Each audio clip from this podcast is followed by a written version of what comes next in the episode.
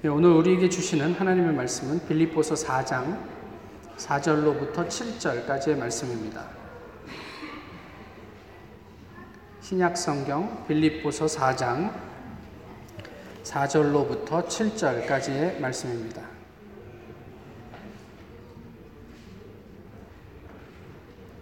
이제 하나님의 말씀을 봉독하겠습니다. 주 안에서 항상 기뻐하라. 내가 다시 말하노니 기뻐하라. 너희 관용을 모든 사람에게 알게 하라. 주께서 가까우시니라.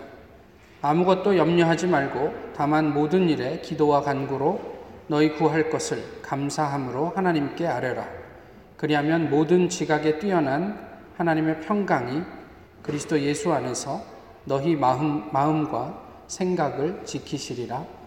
아멘. 집이 없는 자는 집을 그리워하고 집이 있는 자는 빈 들녘에 바람을 그리워한다. 나 집을 떠나 길 위에 서서 생각하니 삶에서 잃은 것도 없고 얻은 것도 없다. 모든 것들이 빈 들녘의 바람처럼 세월을 몰고 다만 멀어져 갔다. 어떤 자는 울면서 웃을 날을 그리워하고 웃는 자는 또 웃음 끝에 다가올 울음을 두려워한다. 나 길가에 피어난 풀에게 묻는다. 나는 무엇을 위해 살았으며 또 무엇을 위해 살지 않았는가를. 살아있는 자는 죽을 것을 염려하고 죽어가는 자는 더 살지 못했음을 아쉬워한다. 자유가 없는 자는 자유를 그리워하고 어떤 나그네는 자유에 지쳐 길에서 쓰러진다. 아, 류시화 씨의 길 위에서의 생각이라는 글입니다. 어, 사람은 현재에 만족이 없는 듯 합니다. 그래서 시에서 이야기, 노래하고 있는 것처럼 어떤 때는 과거를 그리워하고 또 어떤 때는 미래를 동경하면서 사는 것이 아닌가 싶습니다. 옛날에 좋았지. 앞으로는 좀 나아질 거야. 그래서 어떻게 보면 어, 하나님께서 우리에게 허락하신 오늘을 진심으로 살지 못하는 것은 아닌가 싶은 생각을 하곤 합니다. 진심으로 사는 것 같아도요, 실제로는 과거의 후회를 만회하기 위해 위한 것이거나 아니면 미래를 향한 투자의 의미로 오늘 하루를 살고 있는 것은 아닌지 모르겠어요. 오늘 하루 우리에게 허락한 시, 허락된 시간, 또 우리가 만나는 사람들의 진심을 다하는 것이 아니라 아, 우리의 미래를 위한 투자로 또 과거에 대한 어떤 회한으로 오늘 하루하루를 그것을 메꾸거나 또는 뭐 더 낫게 하기 위해서 살아가고 있는 것은 아닌가 싶습니다. 오늘 본문은 어, 저희가 뭐 빌립보서 길지 않은 책이기 때문에 뭐 이렇게 저렇게 많이 읽어 보셨을 것이고 또 빌립보서의 주제가 뭐 기쁨이라는 정도도 아는 분들이 많이 계실 것입니다.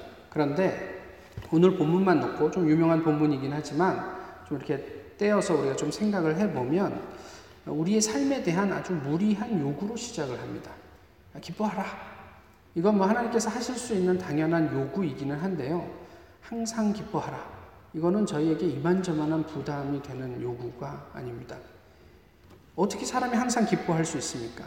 대단한 무리수가 아닐까 싶은 생각도 하게 되죠. 또 하나의 무리한 요구가 있는데 그것은 그 다음 절에 나옵니다. 너희의 관용을 베풀라, 베풀라. 이것까지는 좋습니다. 그런데 모든 사람에게 알게 하라. 이것은 사실 여전히 우리에게 좀 부담이 되는 요구입니다. 여기에서 이야기하는 관용은요, 법률적인 용어로 올바름, 적, 적절함, 공평함, 뭐 훌륭함, 이런 의미를 가지고 있습니다. 그래서 어떤 뜻을 내재하고 있냐면, 문자적으로 법을 적용하는 것보다는 상황에 따라서 법의 정신을 살리려는 유, 연한 태도를 그 단어의 뜻에 담고 있어요. 그래서 어, 뭐 솔로몬의 지혜로운 판결이라고 할까요? 뭐 그런 어떤 정서들을 담고 있는 단어라고 알려져 있습니다. 그래서 너희의 훌륭함을 모든 사람에게 알게 하라 이렇게 번역해도 괜찮습니다. 대개 신약에서는 이 단어가 위로부터 난 지혜를 어, 이야기할 때 사용을 합니다. 이 훌륭함은 그렇게 보면 가히 신적인 성품인데 이것을 어떻게 우리가 인간으로서 모든 사람에게 알게 할 수 있을까? 이거는 저희 입장에서는 상당히 무리한 부탁이 아닐 수 없습니다. 이쯤 되면 하나님께서는 우리에게 어떤 무한대의 요구를 하고 계시는 것은 아닌가 싶은 생각을 해요. 사실 이런 어떤 어, 무한한 요구에 대한 어, 지극한 부담을 주는 성경 본문이 여러 곳에 있죠. 특별히 산상수훈 같은 것이 아주 대표적인 예이기는 한데요. 누가복음 17장에서도 보시면 예수님께서 이제 본인의 죽음을 앞두고 어, 예루살렘에 들어가기 직전에 제자들에게 하신 말씀이 있습니다. 17장 1절에서 10절 사이의 말씀인데 어, 제자들이 무슨 얘기를 하냐면 사람을 실족하게 하는 일이 너희에게 없을 수는 없겠지만 실족하는 사, 사람에게는 화로다. 뭐 이런 이야기를 하신단 말이에요. 그러면서 너희는 모쪼록 사역을 하면서 누구도 실족시키지 않도록 스스로 조심하라 이렇게 말씀을 하는 거예요. 그런데 이것이 제자들에게 상당한 부담이 되었습니다. 분명히 예수님께서는 어떤 전제를 아, 달고 계셨냐면 우리가 누군가를 실족시키지 않을 수는 없을 거야. 그렇지만 실족시키지 마. 이거 말이 안 되잖아요. 앞뒤가. 그러면서 계속해서 무슨 이야기를 하시냐면 용서에 관한 얘기를 하는데 저희가 용서에 관해서 알고 있는 대표적인 어떤 구절이 70번씩 7번이라도 용서하라. 뭐 이런 이야기를 하잖아요. 490번을 용서하라는 얘기는 그냥 누구에게도 아무런 감정도 품지 말고 그냥 다 품어주라는 이야기예요. 그런데 누가복음 17장에서는 예수님이 제자들에게 무슨 얘기를 하시냐면 하루에 일곱 번 너에게 죄를 짓고 너에게 일곱 번 와서 내가 회개한다 그러면은 용서해 줘라 이런 얘기를 하는 거거든요. 그럼 저희가 8시간 자는 시간 빼고 밥 먹는 시간 뭐 이런 여러 가지 시간을 빼고 나면 거의 한 시간에 한 번씩 와서 뭔가 우리에게 죄를 짓는 거죠. 근데 그런 죄를 짓고 일곱 번씩이나 내가 회개한다고 그랬을 때 그 진정성을 우리가 받아줄 수 있겠습니까? 한 번 정도는 받아줄 수 있을지 모르겠어요. 두 번 되고, 세 번 되고, 네 번 되고, 시간마다 와서 뭔가 나에게 해서는 안 될 일을 해놓고 와서 미안하다. 내가 회개한다. 그럼 몇 번까지 받아줄 수 있을까요?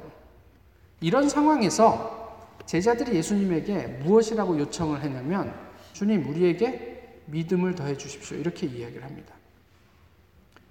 이게 이게 보통의 믿음 가지고는 할 수 없는 일이라고 판단을 했고 얼마나 부담스러웠으면 그렇게 이야기를 했겠습니까?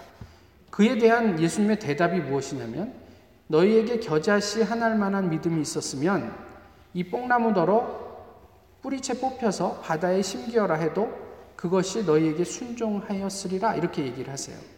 그래서 여기서 우리는 아 그러면 나는 겨자씨만한 믿음도 없나 보다 이런 생각을 하게 되는 거죠. 그렇지만 예수님께서 제자들에게 하시는 말씀은 이게 마지막 유언이란 말이에요. 그러니까 야 너네는 뭐 겨자씨만한 믿음도 없고 그러니까 소망이 없어. 그냥 뭐 실패다. 뭐 이런 얘기를 하고 싶으셨던 게 아니란 말이에요. 무슨 이야기냐면 너희 안에 나를 따라오고 있는 그 믿음이면 충분해 라는 이야기를 하고 싶으셨던 거예요. 믿음의 권세가 있으면 있고 없으면 없는 거예요. 우리가 하나님을 고백하면 이 믿음이 있는 거예요. 그게 무슨 겨자씨만한 믿음이 있고 무슨 뭐 태산만한 믿음이 있다 이런 이야기를 하는 게 아니고 우리 안에 그런 어떤 그, 그 포텐셜이 다 있기 때문에 염려하지 마 이런 얘기를 하고 계신 내용이 누가복음 17장의 내용입니다. 산상공원의 내용도 그런 맥락 속에서 우리가 이해, 이해 를 해볼 수가 있습니다. 그런데 어쨌든 인간으로서 도저히 할 수 없는 일을 요구하는 것에 대한 예수님의 반응은 아니야, 너희가 할 수 있게 될 거야 라고 얘기를 한 거죠. 그러면서 이 별것 아닌 듯한 믿음만으로도 엄청난 일을 할 수 있을 것이야 라고 하신 그 말씀의 이면에 어떤 의미를 가지고 있다란 말이에요. 노가복 17장 뒷부분에 예, 마지막 부분에 가면 어, 종에 대한 비유가 나오거든요. 종이 일을 하고 나서 하고 와서 주인이 밥을 먹으면 자기가 하루 종일 일했다고 배고프다고 밥을 먹겠느냐는 거예요. 주님이 식, 주인이 식사하는 것을 썰브하고 그리고 나서 그 다음 자기 밥을 챙겨 먹지 않겠느냐. 근데 종이 마땅히 해야 할 일을 해놓고 아, 나 오늘 하루 종일 일하고 왔는데 주인 때문에 썰브 했으니까 주인이 나한테 고마워하겠지? 이렇게 이야기하겠느냐는 말이에요. 그냥 종으로서 해야 할 일을 한 것 뿐이니 나는 무익한 종입니다. 내가 종으로 해야 할 일을 한 것 뿐입니다. 무슨 이야기냐면 예수님께서 의, 그, 그, 그, 그 저변에 깔고 있는 의미는 제자들이 할 수 없는 일을 하나님께서 하신다라는 의미를 깔고 있는 거예요. 왜 너의 힘으로 하려고 하느냐? 그 힘의 원동력이 그 근처에 있는 하나님이라는 것을 왜 모르느냐. 이런 이야기를 하시는 거죠. 그리고 나서 나중에 무슨 문제가 생기냐면 우리의 어떤 작은 믿음을 통해서 우리의 사역을 통해서 뭔가 역사가 일어나면 그것이 마치 내가 한 것이냐. 그때 우리가 고백해야 될 것이 나는 무익한 종입니다. 그저 주인이 하라는 것을 했을 뿐입니다라는 고백을 할 수 있으면 된다. 이런 이야기를 마지막으로 제자들에게 들려주셨던 거죠. 그 예수님께서 제자들에게 그것을 할 수 있다고 가능하다고 말씀하셨던 그 이유는 바로 그 뒤에서 그들을 끝까지 서포트하고 계시는 하나님 때문이었음을 저희가 보게 되는 거죠.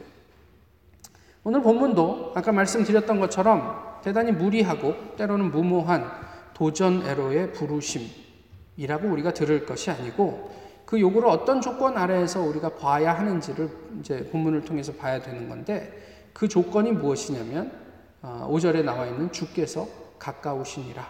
이건 뭐 초대교회 교인들이 다 가지고 있던 어, 생각이었습니다. 이제 주께서 곧 오실 거야. 우리가 항상 기뻐할 수 있다면 그것은 주님이 곧 오신다는 전제하에서 가능한 것이란 말이에요. 그런데 통상 주님의 재림이 계속 연기되면서 우리에게 그 예수 그리스도의 재림은 심판으로만 크게 다가오고 있는 거죠.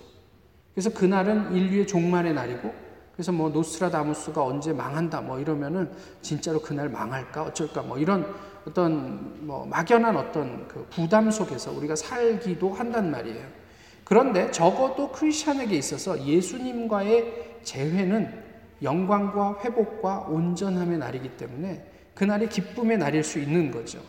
근데 인간적으로 이야기하면 이제 곧 예수님께서 오실 텐데 오늘 하루, 내일 하루 버텨내는 게 뭐 그렇게 큰 의미가 문제가 되겠나 이런 이야기죠.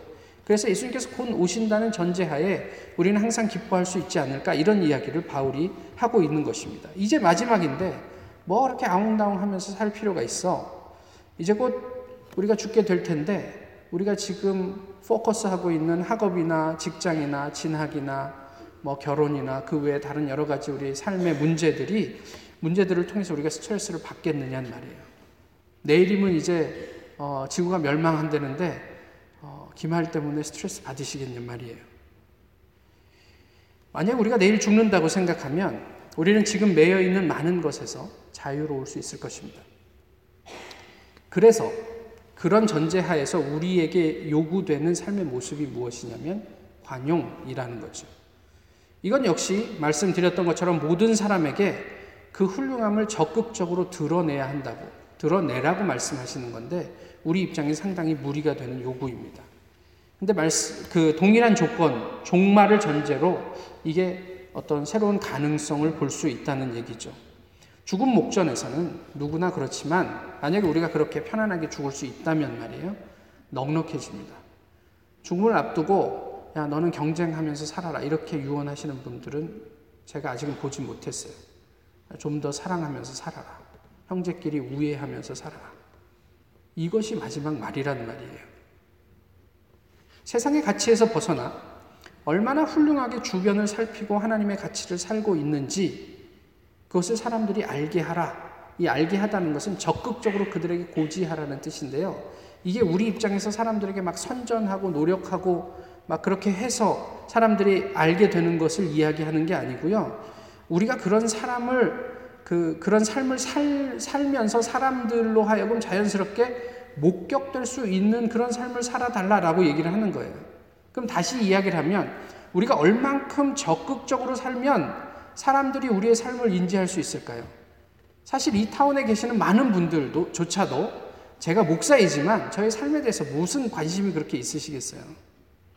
근데 제가 어떻게 살면 와, 저 목사는 좀 달라 이런 이렇게 사람들에게 목격될까요?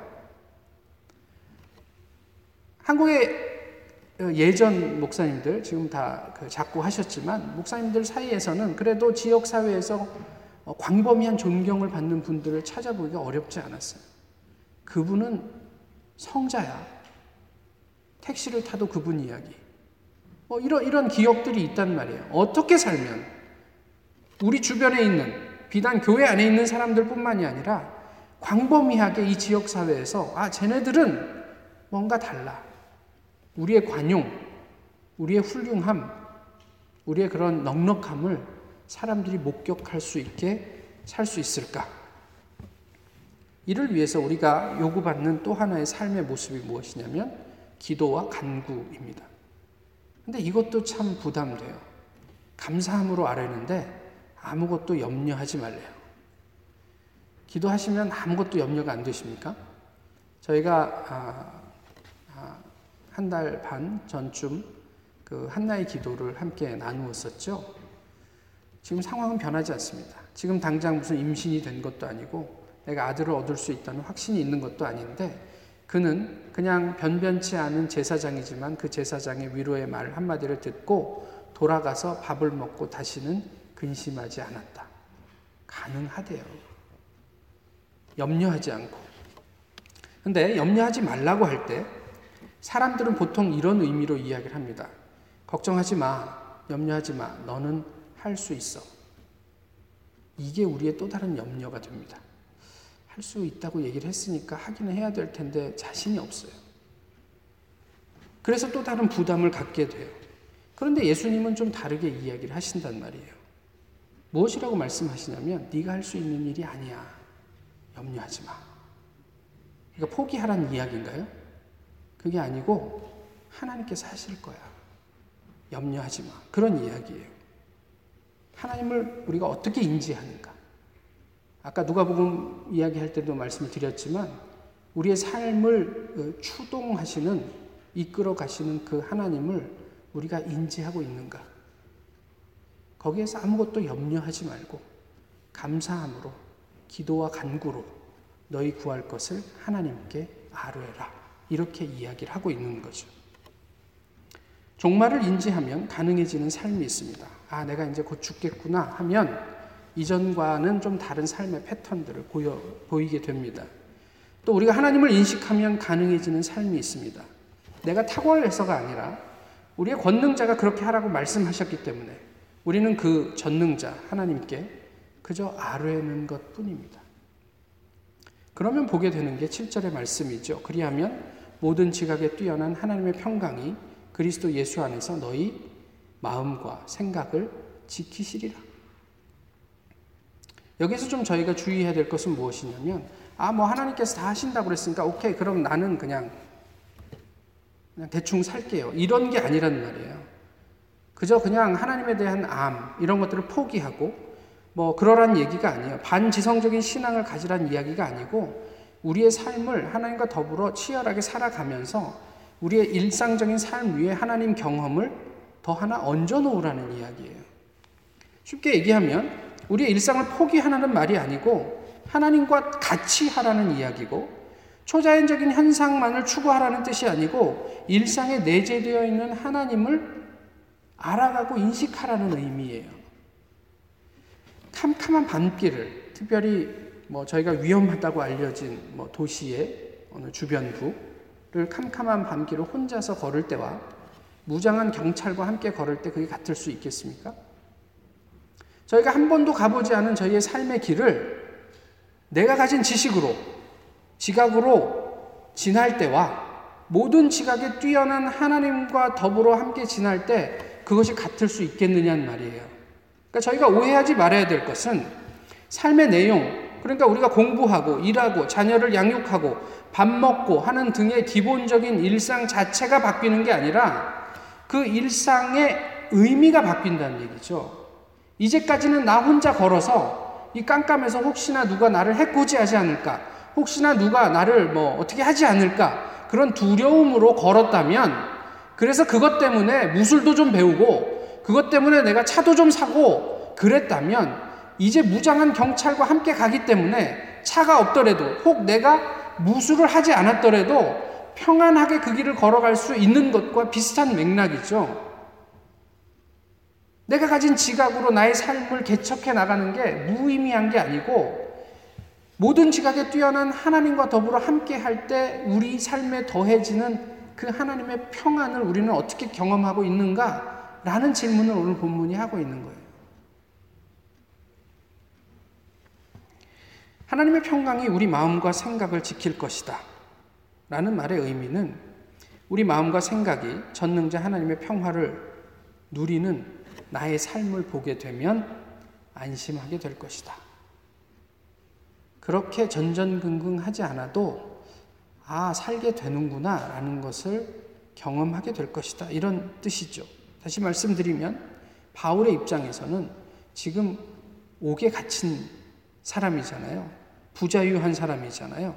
그렇지만 하나님의 평강이 나의 의지와 정신을 지키시기에 나는 이 옥에 갇힌 환경을 초월해서 기쁨을 노래할 수 있고 또 나 스스로의 관용을 내가 미워하는 사람에게조차도 알게 할 수 있게 되었다. 그러면서 빌립보 교회 교인들에게 그런 기쁨과 그런 평안을 함께 경험했으면 좋겠다라고 이야기하는 대목이죠. 그저 기도를 통해서 우리의 어떤 원하는 바를 얻어내자고 오늘 본문을 이야기하는 게 아니라 우리가 그 기도를 통해서 우리의 삶을 통해서 경험해낼 수 있는 하나님의 평강이 사람들에게 어떻게 목격될까? 세상이 줄 수 없는 평화, 세상이 알 수 없는 그 사랑, 이런 것들을 바울이 다른 언어로, 다른 표현으로 하고 있더라는 거죠. 오래전 드라마지만 그 선덕여왕이라는 드라마가 있었습니다. 선덕여왕의 쌍둥이 자매 청명공주가 있었죠. 아, 도망치다가 다쳤는데 김유신을 만나게 되고 김유신이 그 청명을 구해줍니다. 근데 이제 아, 묶인 채로 김유신이 그 훈련하는 장면을 목격을 하는데 보신 분은 아시겠지만 그 목검을 들고 사람 모양의 어떤 그 거기 이제 나무에다 이제 칼질을 하죠. 하나, 둘, 셋. 그래서 999, 천. 천, 천명 공주 입장에서는 아 이제 천 번을 쳤으니까 이제 내가 아, 이제 그 빨리 그 문노라는 사람을 만나러 가야 되는데 나를 내가 갈 수 있겠지 했는데 김유신은 천 하나, 천 둘 이러면서 계속 그 칼을 치고 있는 거죠. 그러니까 청명이 말합니다. 대체 몇 번을 베고 가겠다는 거야? 나는 지금 마음이 급해 죽겠는데 이렇게 얘기를 하죠. 김유신 들은 척도 안 하고 계속 칼을 칩니다. 그리고 990, 어, 9,920, 9,921, 9,922 이러면서 하다가 9,925번 칼을 내리치고는 그 칼을 내려놓습니다. 아, 이제는 지쳐서 가려는 모양이다. 그런데 잠시 있다가 다시 칼을 들고 하나 하기 시작한 거예요. 그러니까 이거 화가 머리끝까지 나서 도대체 만 번을 거의 다 치고도 지금 또 뭘 다시 하나부터 하냐? 그랬더니 이, 이 김유신이 뭐라고 얘기하냐면 내가 9,925번째 칼을 칠 때 마음이 흐트러졌다. 그래서 다시 처음부터 해야 된다는 거죠. 그러자 공주가 이렇게 얘기합니다. 이 미련한 자를 보았나? 내 마음 따위를 누가 안단 말이냐? 그냥 만 번을 채우면 될 게 아니냐? 김유신이 대답합니다. 누가 알든 상관없다. 단지 내가 알기 때문이다. 빈정거리면서 이렇게 얘기합니다. 무슨, 무술도 변변치 못하고 집안도 별 볼 일 없으니 성실함이라도 보여 화랑들을 통솔하려는 술수를 부리는 것이다. 이렇게 비꼬죠. 아, 이 술수라는 말에 김유신이 이렇게 대답합니다. 술수 따위는 모른다. 단지 진심을 다할 뿐이다.